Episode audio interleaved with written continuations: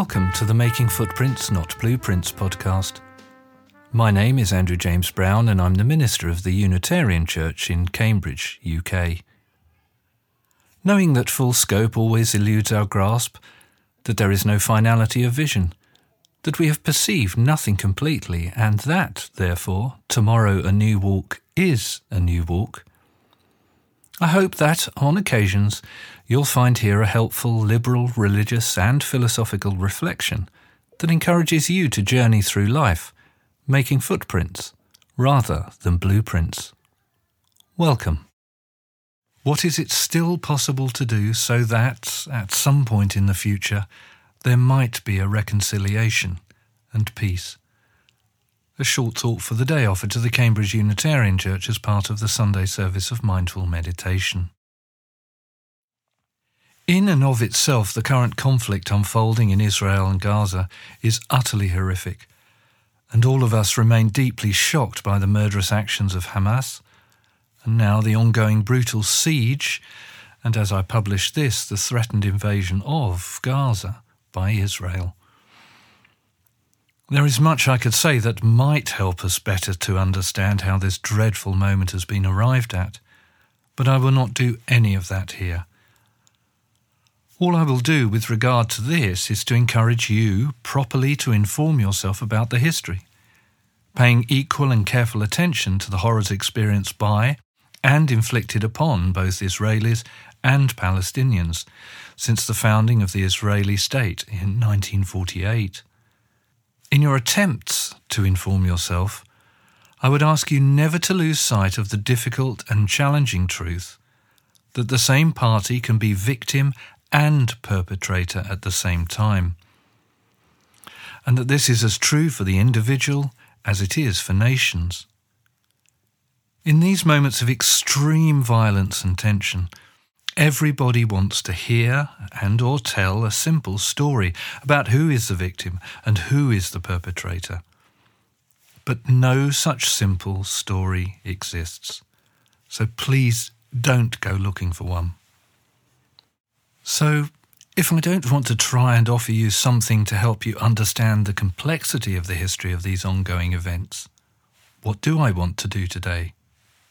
Well, it is to bring before you, and then briefly to explore, a thought offered to us by the Israeli author and professor in the Department of History at the Hebrew University of Jerusalem, Yuval Noah Harari. In an interview on Friday with Rory Stewart and Alastair Campbell, Harari said the following quote, What would I expect from people in London or New York or Sao Paulo or Beijing? Well, because you are not in the immense pain being experienced by Israelis and Palestinians. You can try and see both sides instead of kind of making life easier by just dividing the world into only victims and only perpetrators. Israelis and Palestinians at this moment can't. But I expect that people in other countries will have capacity to do that instead of going for the easy solution of saying, no, there is just this two sided story. What we can hope for is to think, how do we get out of this pit of despair? And going back to the Hamas attack, whatever one thinks about the misery of Palestinians under Israeli occupation, how does murdering parents in front of their children going to help this? Do you think that by doing that you will solve the occupation? You will incentivize Israelis to make peace? Obviously not. So, in this competition of immense suffering, there is no calculus of suffering that can calculate who is suffering more. So, focus on the question what is still possible to do so that at some point in the future there might be a reconciliation and peace. Because, and one last comment on that, we do know from history that even though it seems utterly impossible at the moment, over the longer term, of decades, of generations, the wounds do heal. And if people make the right decision, it is possible. So, to respond to Harari's question to us, and sticking only to the points he made here, what is it that we, as a creative, free spiritual community, what is it that we should be doing right now? Well, the first thing we can be doing is to continue to push against the idea that there exists in our world any simple binaries.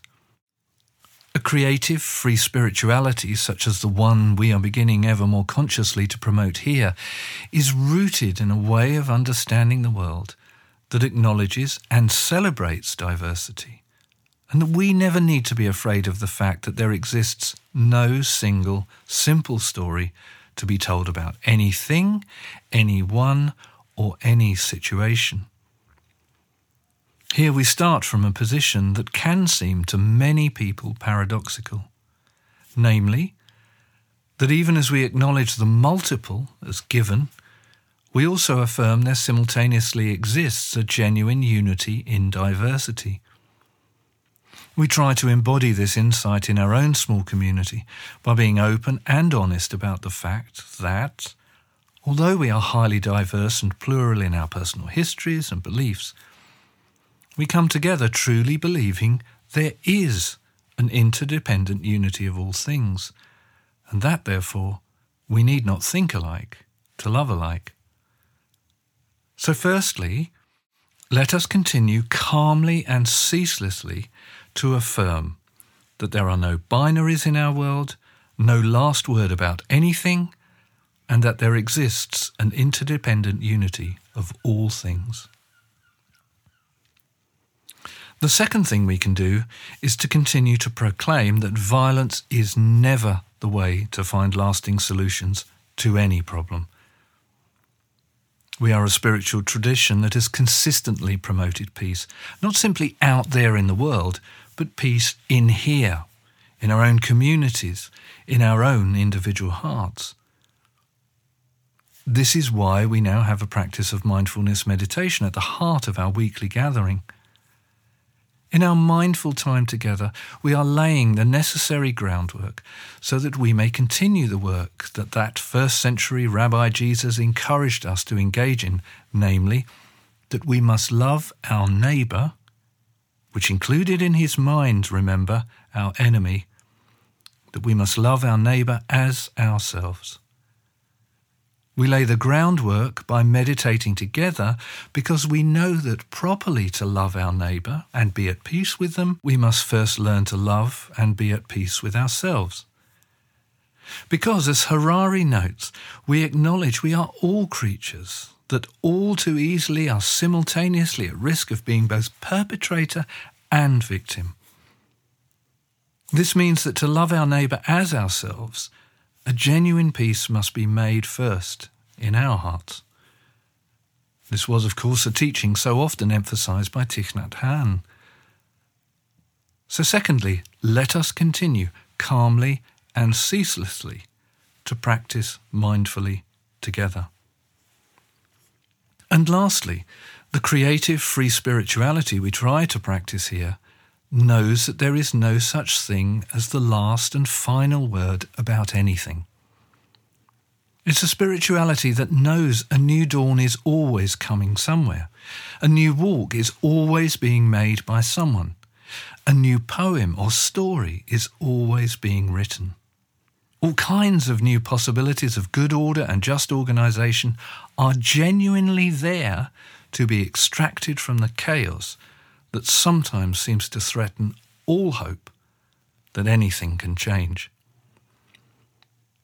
Ours is a spirituality that resolutely insists that those who claim there is no alternative to the way things currently are are profoundly wrong.